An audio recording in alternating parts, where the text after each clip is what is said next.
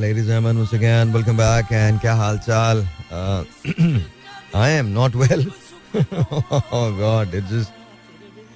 I've got so many things wrong with me right now. You have no idea.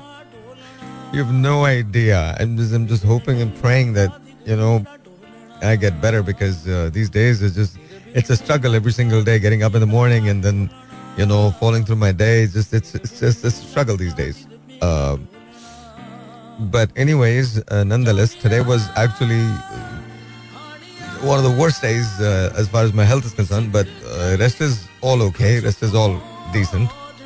क्या बाकी रह क्या गया सभी ठीक है alright let me let me have some tea and then उसके बाद हम बातचीत करेंगे इट्स बड़ी कूल बड़ी अभी मैंने अभी पता नहीं कौन सा इन लोगों ने पूरा दरवाज़ा पूरा रोड जो था शारा फैसल उसको बंद कर दिया था ये सिर्फ़ हमारे मुल्क में हो सकता है। पता नहीं कोई टीम जा रही थी या कोई और हो रहा था ऐसा। I got no idea just for 15 minutes we were halted and I just I just don't understand this मुझे समझ में नहीं आता। वैसे तो हमारे मुल्क में बहुत सारी चीज़ें किसी की भी समझ में नहीं आती। अनवर साहब की समझ में आती है, लेकिन अनवर मकसूद साहब की I love him man I just love him अभी मैं लाहौर में जो लिटरेचर लिटरेचर फेस्टिवल हो रहा है, उसके अंदर जो कुछ वो कह रहे हैं ना वो वो कमाल है, वो कमाल है। ना utmost respect to Hamid Mir also Hamid Mir sahab also amazing amazing amazing आज I was listening to Mansoor Ali Khan and मैंने आपको बताया कि मैं मंसूर भाई को हमेशा सुनता हूँ बिकॉज़ मुझे I I I always think that you know I have found him to be very neutral and you know वो बहुत बहुत नपीतुली बात करते हैं हाँ कभी अग्रेसिव होते हैं वो बहुत लाइक बिल्कुल सही होते हैं बिल्कुल सही होते हैं वो मतलब बिल्कुल सही होते हैं तो uh, आज listening to his one of his columns and it was just I thoroughly enjoyed it uh, today is a sad sad sad day because uh, you know the legend uh, Zam Mohiddin Sahab uh, has passed away he's no more and uh, to me I think he was one of those people uh, Pakistan की जो entertainment industry है specially when it comes to hosting I think he was the Walter Cronkite of Pakistan he truly was uh, he truly was uh, uh, the Johnny Carson of the late night shows he truly was so God bless his soul rest in peace sir we're going to miss you I'm going to miss you because I do believe that you know हम जितना भी कर लें but the style the charisma the grace that you had no one possesses that and no matter who comes after you uh, they'll all be looking up to you. And thank you for giving all the beautiful memories to us. Uh, we love you. We're going to miss you. I especially am going to miss you. Uh, luckily, I've met you a few times in my life. Luckily, I've listened to you. I've stood there. I've announced your name. So I've been one of those fortunate people जिन्होंने जिंदगी के अंदर आपके साथ कुछ ना कुछ कभी ना कभी जरूर शेयर किया है तो but I love you I I I I I love you sir and please you know आप सब लोगों से दरखास्त है कि जब भी आप दुआ के लिए हाथ उठाएँ तो आप जैमुद्दीन साहब के लिए ज़रूर दुआ कीजिएगा। Today he is no more लेकिन उनका काम हमेशा हमारे साथ रहेगा। Is one of those people जिन्होंने बहुत बड़ा इम्पैक्ट हम सब पे छोड़ा है। एंड मी आई थिंक उनसे बड़ा, उनसे बेहतर कोई भी नहीं है, कोई भी नहीं है। तो I hope and pray sir कि you get some rest and I know it's but the life that you had, you know, the people that you have inspired uh, throughout your career, throughout your life, uh, उसकी मिसाल कहीं नहीं है and no one's second to you. You've always been uh, at the top and uh, uh, you really are, truly are uh, the king of entertainment um, and you really were uh, a beacon of hope for all of us and we followed you. So thank you for giving all those beautiful memories to us uh, for so many years, so many wonderful years. I know you've been away from uh, showbiz for the longest time now, but I know one thing that um, you know here and there, uh, वो चाहे uh, आपका you know theatre से वाबस्तगी की बात हो या आपके जो नसर पढ़ने की बात हो या आपकी एक्टिंग की बात हो या आपकी होस्टिंग की बात हो कहीं ना कहीं कहीं ना कहीं उसका जो उसकी जो चाशनी है वो हमें मिलती रहती है और हम सोचते रहते हैं। मैं कम अज कम ये सोचता रहता हूँ कि ऐसा सभी को होना चाहिए। So Jaimuddin sahab is not there any more but his work remains and of course the legend lives on और अभी मैंने एक स्प्रे लगाया है। थोड़ा सा पेन को सबसाइड कर दे लेकिन अम, लग नहीं रहा है कि सबसाइड होगा। ना कोई घर ना ठिकाना। बात तो सही है। ये भी बात सही है, ना कोई अपना लेकिन मैं एक बात बता दूँ, ये मैं पूरे पाकिस्तान के अवाम के लिए कह रहा हूँ। कमाल ही किस्म का चक्कर जो चला है ना इस बार, वो बड़ा कमाल चल गया। मतलब जिस जिस doesn't make sense to me कि क्या हम किन हालात से होके कहाँ तक पहुँच गए हैं। There are some serious question serious question अच्छा इमरान खान साहब ने अभी ये बताया है मतलब बयानिया थोड़ा सा चेंज हो गया उनका। उन्होंने कहा है कि नहीं जी अमेरिका का हाथ नहीं था इसमें तो मतलब किसका था हाथ? तो उन्होंने कहा कि उन्हें डायरेक्टली जो इल्ज़ाम लगाया वो जनरल कमर बाजवा पे लगाया उन्होंने कहा कि नहीं, उनका हाथ था और ये इम्पोर्टेड हुकूमत नहीं है, ये एक्सपोर्टेड हुकूमत है। तो ये थोड़ी सी हैरान, हैरानी की बात है। बदन ज्ञान यू नो पॉलिटिक्स में सब कुछ हो सकता है। लेकिन उन्होंने कहा कि नहीं जी, इसमें अमेरिका का बिल्कुल हाथ नहीं था और अमेरिका से हम अच्छे ताल्लुक चाहते हैं और हम ये चाहते हैं कि यू नो वो सुपर पावर है और वो हमारे साथ अच्छे ताल्लुक रखे।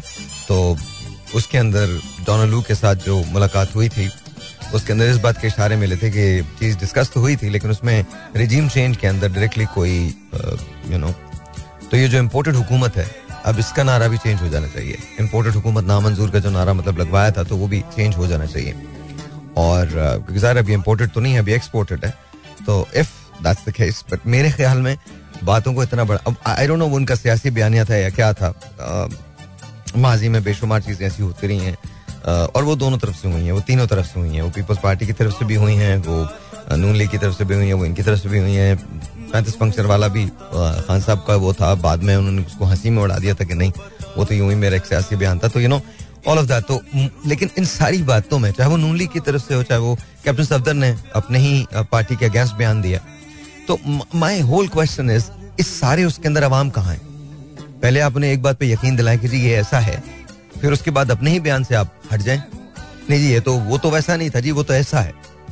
तो टू मी आई थिंक ये सब का सब जो है, ये, इसका कोई सिलसिला और है। इसका इसका ताल्लुक पाकिस्तान के आम आवाम से बिल्कुल नहीं है। आम आवाम तो आटे, चीनी, दाल, गाजर, मूली, चिकन, सब्ज़ी, नौकरी अस्पताल, यू मकान, छत, बारिश, इसके अंदर डूबे हुए हैं। उनको नहीं पता कि एग्जैक्टली उनके साथ लाइफ के अंदर होने क्या वाला है। तो वो बिल्कुल जानते नहीं है। इस वक्त बिजनेसेस की जो हालत है it's terrible thirty forty percent सबके बिज़नेस जो है, वो स्लो हो गए हैं। हम जिस बिज़नेस में हैं ज़ाहिर है वो ऑनलाइन बिज़नेस है तो उसको इतना बड़ा हिट नहीं मिलता है। लेकिन इसके बावजूद भी बिकॉज़ हमारे जो डिफरेंट कोरियर सर्विसेज़ हैं उनसे हमारे रबते रहते हैं।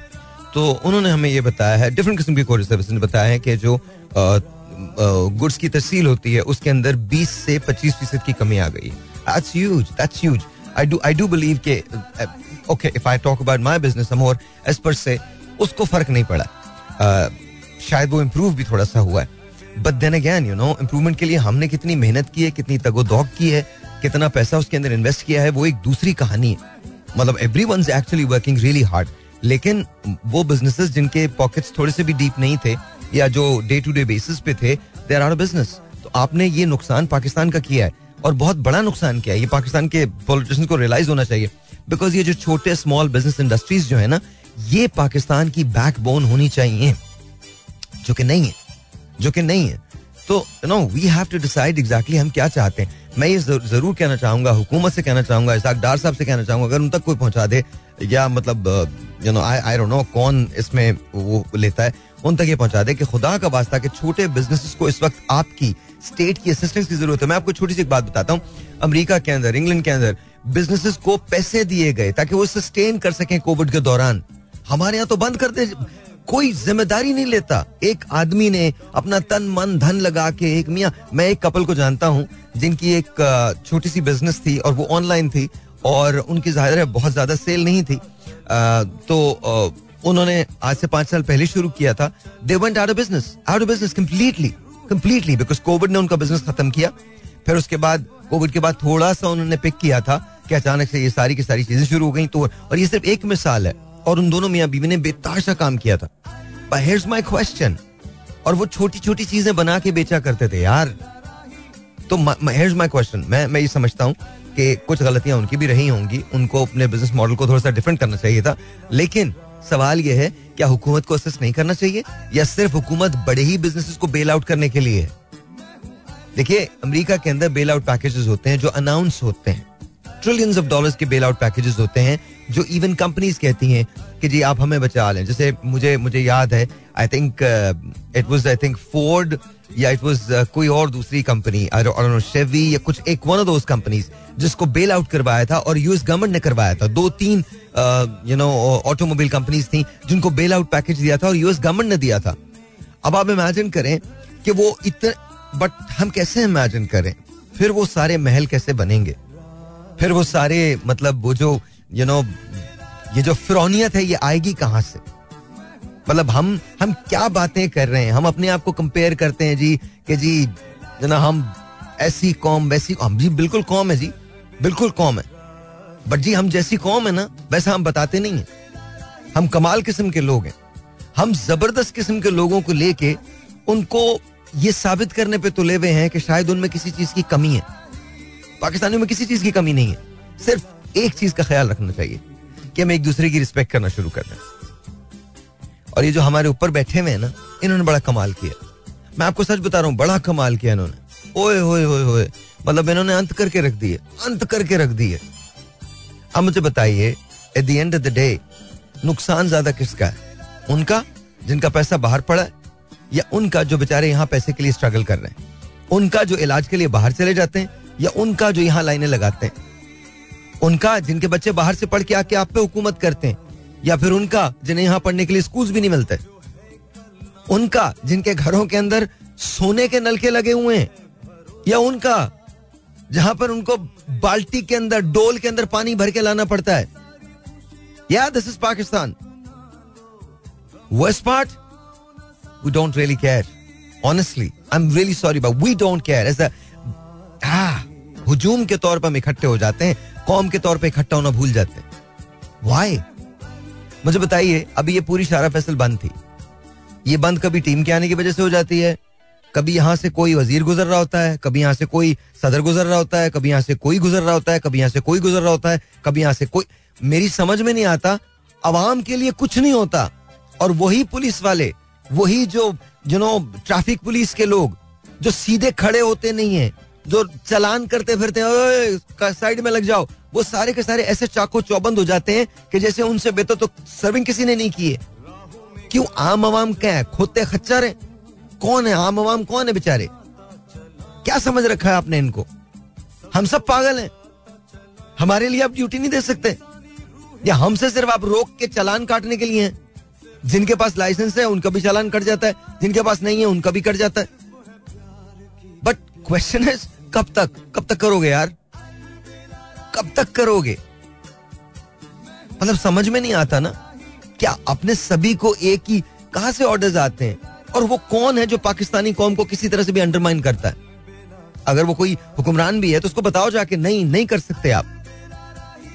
Wake up and smell the coffee times have changed seriously उनको बताओ जाए एक बात मुझे आप बताएँ। ये सारे, मैं बड़ा वोकल हूँ, इसलिए मैं बातें कर देता हूँ। शायद लोगों को बुरी भी लगती हो तो आई एम रियली सॉरी बात दैट मैं माजर चाहता हूँ। लेकिन बहुत सारे लोग बहुत सारी बातें करते हैं जी। ये तो ऐसा हो गया जी मुशरफ साहब के दौर में ये हो गया, वो हो गया। हो सकता है आपका इख्तलाफ सियासी उनसे हो, मैं नहीं जानता। एंड मुझे ये भी पता है कि उनसे गलतियाँ भी ज़रूर हुई हैं, बिल्कुल हुई होंगी। लेकिन क्या उनके दौर में इकोनॉमी स्टेबल नहीं थी? बिल्कुल थी। बिल्कुल थी। हेयर इज़ माई क्वेश्चन मैं कोई ये करना नहीं चाहता लेकिन मुझे एक बात बताइए कौन से ऐसी इमलाके आपने जायदादें ढूंढ ली उनके बच्चों की? कहा है? किधर है? किसके पास है? बताइए तो सही। बिलाल को तो मैं जानता हूँ। मतलब मेरी मैंने उनको अक्सर ट्रैवल करते हुए देखा और इकोनॉमी कितने ट्रैवल कर, करते हुए देखा। जब वो यहाँ पर उतरते थे उस वक्त वो प्रेसिडेंट साहब के बेटे थे वो प्रेसिडेंट थे और चीफ ऑफ़ आर्मी स्टाफ भी थे। वो जब यहाँ उतरते थे तो लेने एक आदमी नहीं आया होता। पता नहीं एक, एक नॉर्मल सी एक गाड़ी के अंदर और नॉर्मल में बहुत अच्छा लफ्ज यूज़ कर रहा हूँ उसी के अंदर वो बैठ के चले जाया करते थे। मैंने तो काम करते हुए देखा है। मतलब मुझे मुझे समझ में नहीं आता कि क्या बात कर रहे हैं यार ये लोग। यहाँ अगर किसी भी हुक्मरान का या ऑपोजिशन के लीडर का कोई फर्जंद या कोई खात, कोई बेटी लैंड करती है अब वो आधा कराची बंद हो जाएगा। बंद कंप्लीटली शट रोक दी जाएँगे, नहीं नहीं, रोको रोको, अभी इन लोगों की गाड़ियाँ गुजरनी है। ओ भाई, क्यों? वजह, इनकी गाड़ियाँ क्यों गुजरनी है? तुम्हारी गाड़ी क्यों नहीं गुजर सकती? तुम्हारी गाड़ी वहीं खड़ी है, इनकी गाड़ियाँ गुजर रही हैं। किस लिए? और फिर इसके बाद यही आप पे हुक्मरानी भी करते हैं। इनके लिए आप हाथ बाँध के खड़े भी होते हैं। इनके आगे साहब लग जाता है। और आप साहब के आगे हाथ बाँध के खड़े हो जाते हैं। वाई किस लिए? और जब ये फेल हो जाते हैं तो अल्हम्दुलिल्लाह हम सबने एक एक चीज़ को कॉइन किया हुआ है। उसका उसका नाम है स्टैब्लिशमेंट आजकल अदालतें भी इसमें शामिल हो गई। ये तो फ्रेज कॉइन करवा दिया ना, हमारे पॉलिटिशियंस ने कॉइन करवाया चाहे वो कोई भी हो, वो ऐसा ऐसा मत समझिएगा कि मैं मैं कोई खास जमात की बात करूँ या मैं तहरीक इंसाफ की बात करूँ। नो नो नो नो ये सारे बयानी पीपल्स पार्टी ने भी दिए सारे बयानी नून लीग ने भी दिए और सारे बयानी तहरीक इंसाफ ने भी दिए तो तीनों पार्टीज़ ने दिए तो जब खुद सब कुछ कर लो, इसके बाद इल्ज़ाम लगाओ स्टैब्लिशमेंट पे कि नहीं नहीं, ये तो स्टैब्लिशमेंट ने किया। और मैं ये नहीं कह रहा कि स्टैब्लिशमेंट से गलतियाँ नहीं, बिल्कुल डेफिनेटली लेकिन सवाल ये है कि अगर सारे के सारे स्टेक होल्डर्स एक साथ ये तहैया कर लें कि यार एक्सपेरिमेंट से बचेंगे और हम मिलजुल के काम करेंगे। इस वक्त पाकिस्तान को मिलजुल के काम करने की ज़रूरत है। इस वक्त इस वक्त। देखिए स्टैब्लिशमेंट पे अगर आप इल्ज़ाम लगाते हैं या ये कहते हैं कि जी उन्होंने गवर्नमेंट मिल बनाई है, चलो हो सकता बनाई है, ठीक है रिक्वायरमेंट थी, उन्होंने बनाई। ज़ाहिर है आपकी ख्वाहिश थी मैं तरीके इंसाफ की बात कर रहा हूँ। इधर उधर मत जाए। बना दी। आम श्योर नवाज़ शरीफ साहब की हुकूमत भी ऐसी आई होगी। आम श्योर आसिफ रिजदारी साहब की भी हुकूमत ऐसी आई होगी। बट हेयर द क्वेश्चन अगर आप उनको अपनी अपनी हुकूमतें बनाने के लिए कह सकते हैं तो प्लीज़ उनसे ये भी तो बोला जा सकता है कि यार, हम सबको मिलाओ, एक साथ बिठाओ, और हम में से जो बेहतरीन लोग हैं, उनको निकाल के पाकिस्तान की खिदमत पे लगाओ। और for for the next three years for the next three years for the next thirty six months कोई भी बात ना इलेक्शन की करे, ना एक एक मखलूत गवर्नमेंट बनाओ। और उसके साथ मिलकर काम करो। तीन साल का पाकिस्तान को प्लान दो। पाकिस्तान के लोगों के लिए काम करो। पाकिस्तान की बिजली के लिए एनर्जी रिसोर्स के लिए काम करो। पाकिस्तान की एजुकेशन सिस्टम को बदलने के लिए काम करो। लेट्स इंप्लीमेंट द पॉलिसीज़ ऐसे ऐसे मामला के लिए साथ क्यों नहीं हो सकते आप? ऐसा होना नहीं है ना। जो होना है, वो हमने सोचा नहीं है। और जो हम सोचते हैं, वो कभी नहीं होता। वंस अगेन वेलकम बैक हाल चाल या मुखे अब से थोड़ी देर के बाद कुछ इंटरेस्टिंग से फैक्ट्स मैं आपके सामने बताऊँगा। सो स्टे ट्यून आप कहीं मत जाइएगा because I am telling you कुछ चीज़ें ऐसी हैं जिनमें कंपैरिजन बनता है। आ, चलो कंपैरिजन नहीं करता कुछ और कर लेता हूँ। बिकॉज़ आई थिंक कंपैरिजन से लोगों को शिकायत हो जाती है कि यार कंपैरिजन क्यों किया है एंड ऑल दैट लेकिन हमें भी आज़ाद हुए उतने ही साल हो गए हैं जितना दूसरे मुल्कों को हुआ है। आई जस्ट वॉन्ट टू मैंने एक एक एक एक, एक रिसर्च मैंने निकाली थी लेकिन फिर किस दिन आपसे शेयर करूँगा। लेकिन ये जो हमको बार बार कहा जाता ना कि हम अभी बच्चे हैं नन्हे हैं काके हैं हम कल तो आज़ाद हुए हैं।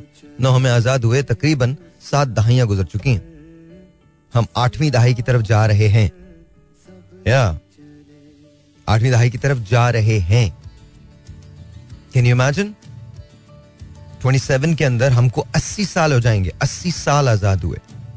2027 में 80 साल 80 साल is a long long long time खैर एनीवेज क्या करें जी? आशियाने की बात करते हो, दिल जलाने की बात करते आई नो आई नो तुम लोगों को तो चाहिए भी है ना? ये लगा दूँ, भाई प्लीज़ ये लगा दें। Of course if there is no romance तो लाइफ ही खत्म हो जाएगी। अब ज़िंदगी से आहिस्ता आहिस्ता ज़रूरी चीज़ें तो सारी ले ली। थोड़ा सा रोमांस बचा है। वो तो ना लो ना। रहिएगा तो जहाँ टू ऑल द दुखी आत्मा in the this going at you guys good luck to you वो डू थिंक अबाउट लव मुझे तो माफ़ी रखिए। पर listen to this you love it I like the song do you like it या मैंने कहा ना, मैंने उसको कैंसिल कर दिया उस रिसर्च को so I am not gonna tell you that लेकिन फ्यू अदर थिंग्स और मुझे लगता है कि आपको सुनना चाहिए।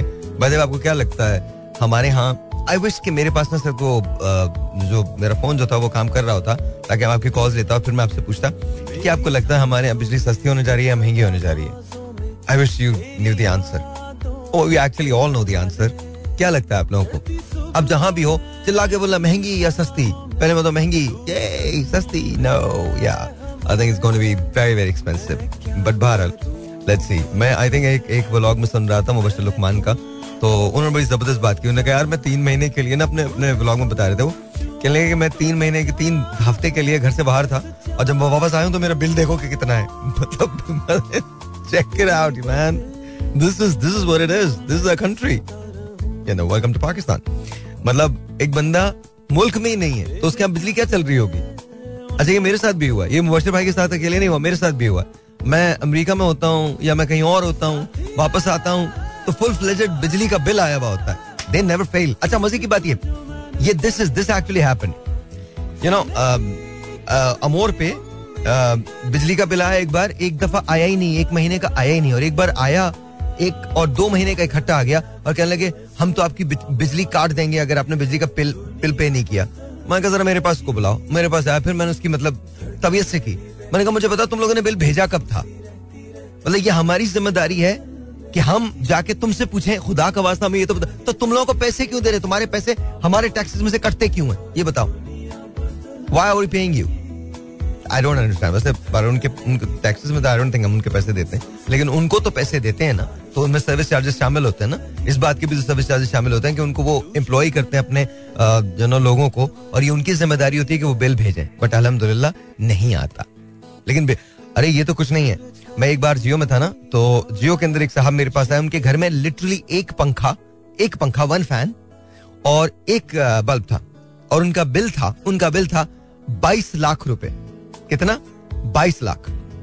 ट्वेंटी टू लैक्स तो हमने खासा उस पर आई थिंक टीवी पे शोर मचाया था उस जमाने के अंदर या पता नहीं वैसे तो वो फिर उन्होंने उनको आ, उनका बिल बिल एडजस्ट किया था। वो बेचारा एक पंखा और एक बिजली और उसको कहते नहीं अभी इसकी किसने कराओ। और बाईस लाख की किसने क्या होंगी उस जमाने के अंदर? अच्छा फिर एक हमारे पास खैर मैं कुछ नहीं कहना चाहता हूँ बात थोड़ी सी जरा निकलेगी तो दूर तक जाएगी। लोग बेवजह उदासी का सबब पूछेंगे। सो नॉट डूइंग दिस अच्छा मैंने ना एक सबको आपको गूगल पे मिल जाता है बट मैंने एक चीज़ निकाली है वर्ल्ड टेन लॉन्गेस्ट फ्लाइट्स तो ऐसी पता नहीं रैंडम निकाला मैंने। मुझे ऐसी चीज़ों का ना फजूल किस्म की इंफॉर्मेशन का बड़ा शौक है। मैं चाहता हूँ कि मुझे मतलब पता चल सके कि एग्जैक्टली क्या है। तो नंबर टेन पे जो फ़्लाइट आती है, वो है डेलस पोर्टवर्थ एयरपोर्ट से सिडनी ऑस्ट्रेलिया एयरलाइन जो जाती है इसका नाम क्वांटस है जो कि आपको पता है कि एयरलाइन ऑस्ट्रेलिया की क्वांटस ही कहलाती है। इसका जो टोटल डिस्टेंस है वो 8,557 माइल्स है। सत्रह आशारिया सत्रह आवर और पाँच मिनट के अंदर सत्रह घंटे और पाँच मिनट की ये फ़्लाइट होती है जो ऑपरेट करती है। आ, अच्छा ये लॉन्गेस्ट फ्लाइट्स हैं नॉन स्टॉप हैं ये। तो याद रखिएगा तो ये सत्रह घंटे आप इसके अंदर प्लेन में रहते हैं। वैसे मैंने भी पंद्रह पंद्रह घंटे की तो पंद्रह घंटे पैंतालीस मिनट की तो मैंने भी फ़्लाइट ली है। तो सत्रह घंटे और पाँच मिनट की ये फ़्लाइट होती है, जो नंबर दस पे है और ये डालसपोर्ट वर्थ एयरपोर्ट से उड़ती है और ये सिडनी यूस्टन जाती है सिडनी यूस्टन से निकलती है और डालसपोर्ट वर्थ आती है। और इसके बाद ह्यूस्टन से उड़ती है और ये ये भी टेक्सास के अंदर है। यूनाइटेड एयरलाइन की फ़्लाइट है ह्यूस्टन टू सिडनी और इसके जो टोटल माइल्स हैं वो हैं आठ हज़ार पाँच सौ छियानवे मील। और सत्रह घंटे और पैंतालीस मिनट की ये फ़्लाइट है। आ, ये नंबर नौ पे आता है। तो इसको जो ऑपरेट करता है वो ड्रीम लाइनर रहता है सेवन एट सेवन तो अन बेसिकली यू नो ये ये बड़ा कमाल होता है। It's the plane is really really really really fancy and it's really really nice really nice really nice you know and by the way जो पहले वाली फ़्लाइट थी उसमें पहले ड्रीम लाइनर हुआ करता था फिर ए थ्री एट्टी जो है अब वो चलने लगी है। Uh, जो नंबर आठ पे फ़्लाइट है, वो या सैन फ्रांसिस्को से बैंगलोर इंडिया के लिए उड़ती है। फ़्लाइट नंबर है फ़्लाइट है एयर इंडिया की, आठ हज़ार सात सौ दो मील, सत्रह घंटे और पचपन मिनट की। सत्रह घंटे और पचपन मिनट या अठारह घंटे की तकरीबन फ़्लाइट होती है। और ये जो फ़्लाइट है, ये ये उड़ती है। और ओके जी। तो ये इसके अंदर जो बोइंग ट्रिपल सेवन है टू हंड्रेड जो एल आर है, वो इस्तेमाल होता है। और यानी ये ये बड़ी कमाल फ़्लाइट होती है अट्ठारह घंटे की तकरीबन फ़्लाइट है। नंबर सात पे फ़्लाइट है, लॉस एंजलिस से उड़ती है, सिंगापुर के लिए, सिंगापुर एयरलाइन है, आठ हज़ार सात सौ उनहत्तर माइल्स ये फ़्लाइट है। और ये सत्रह घंटे और दस मिनट की फ़्लाइट होती है, और यू नो ये ऑपरेट करती है। एंड देन नंबर छह पे ऑकलैंड से दुबई एमरेट्स एयरलाइंस और 8,823 मील की फ़्लाइट है। 17 घंटे 10 मिनट की फ़्लाइट है। New York J F K to Auckland New Zealand Air New Zealand की फ़्लाइट है। 8,828 17 घंटे और 50 मिनट की फ़्लाइट है। ये नंबर पाँच पे है। 17 घंटे और 50 मिनट की। Dallas Fort Melbourne Dallas Fort से मेलबर्न ऑस्ट्रेलिया के लिए। क्वांटस इसको ऑपरेट करती है। आठ हज़ार नौ सौ बानवे माइल्स की ये फ़्लाइट होती है। और ये सत्रह घंटे और पैंतीस मिनट का इसका फ़्लाइट टाइम है। नंबर थर्ड पे है Perth Australia again to London Heathrow और क्वांटस इसको ऑपरेट करती है। सत्रह घंटे पैंतालीस मिनट की फ़्लाइट है। Like crazy, man. That is अच्छा नंबर दो पे है flight New York to Singapore Singapore airline इसको ऑपरेट करती है। 9,534 माइल्स की फ़्लाइट होती है। गूगल पर सब मिल जाएगा आपको ये। Anyway, तो 18 घंटे और 45 मिनट की फ़्लाइट है। ओह it's long long long what is the number one flight what is the number one flight come on guys New York JFK to Singapore Singapore airline से जाती है। एंड बाय द वे इसका distance है 9,537 kilometre. और miles sorry 9,537 miles 18 घंटे और 40 minute की flight है।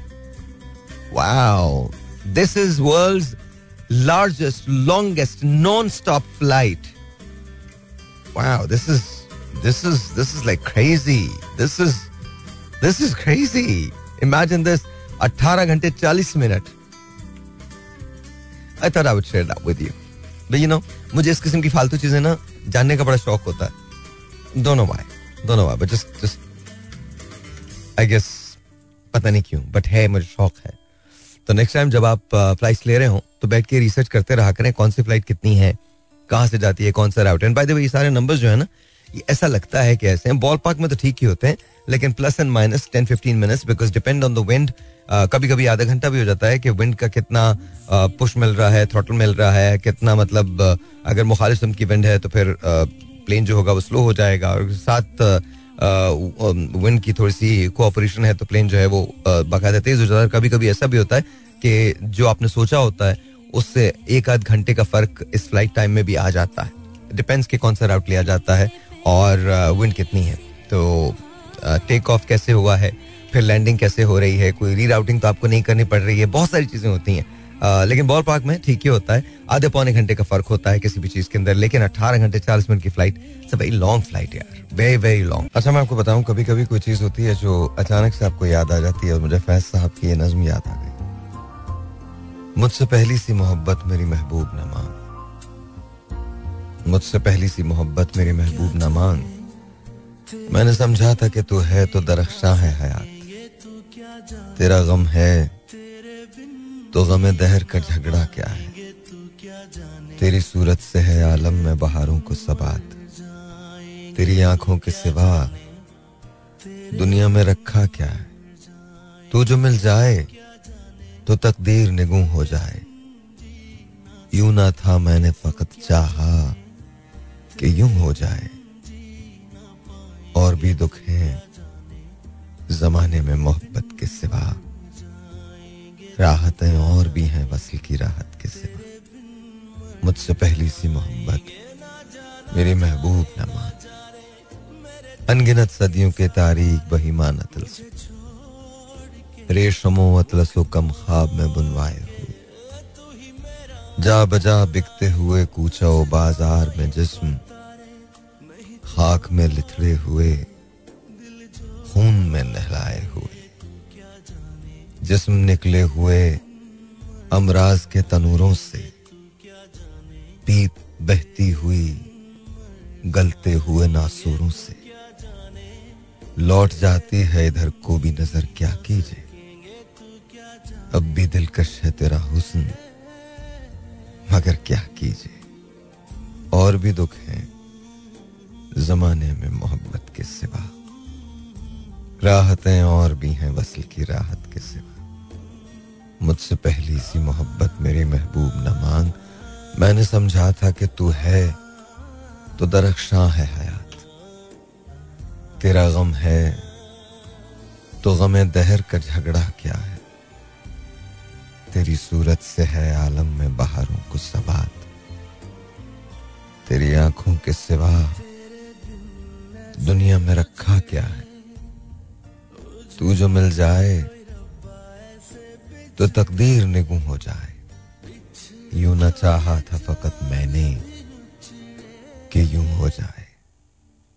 मुझसे पहली सी मोहब्बत मेरे महबूब नम्मा अच्छा मैं play this and you gonna like it if you know the song sing along मेरा दिल चाह रहा है कि आप लोग इस गाने को ज़रूर साथ में गाएँ। And it's a pretty cool song actually the late Amazudi Saab sang it and then of course uh, it is uh, Rahat Bhai amazing listen to this all right all right all right all right then I have to play this कितने दिन हो गए थे यार ये तो लगना ही था ना या ऐसा नहीं हो सकता था कि ये ना लगे दिस हैड टू बी या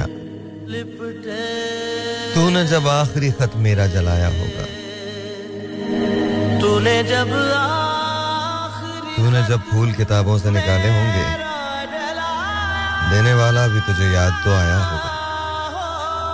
तेरी आँखों के दरिया का उतरना भी ज़रूरी था। मोहब्बत भी ज़रूरी थी, बिछड़ना भी ज़रूरी था। Don't be senti ji don't be senti. हमसे ये सोचकर कोई वादा करो, एक वादे पे उम्रें गुजर जाएँगी। हमसे ये सोचकर कोई वादा करो, एक वादे पे उम्रें गुजर जाएँगी। ये है दुनिया यहाँ कितने अहले वफा। बेवफा हो गए। देखते देखते। सोचता हूँ कि वो कितने मासूम थे। क्या से क्या हो गए। देखते देखते। बाजी, ये हाल।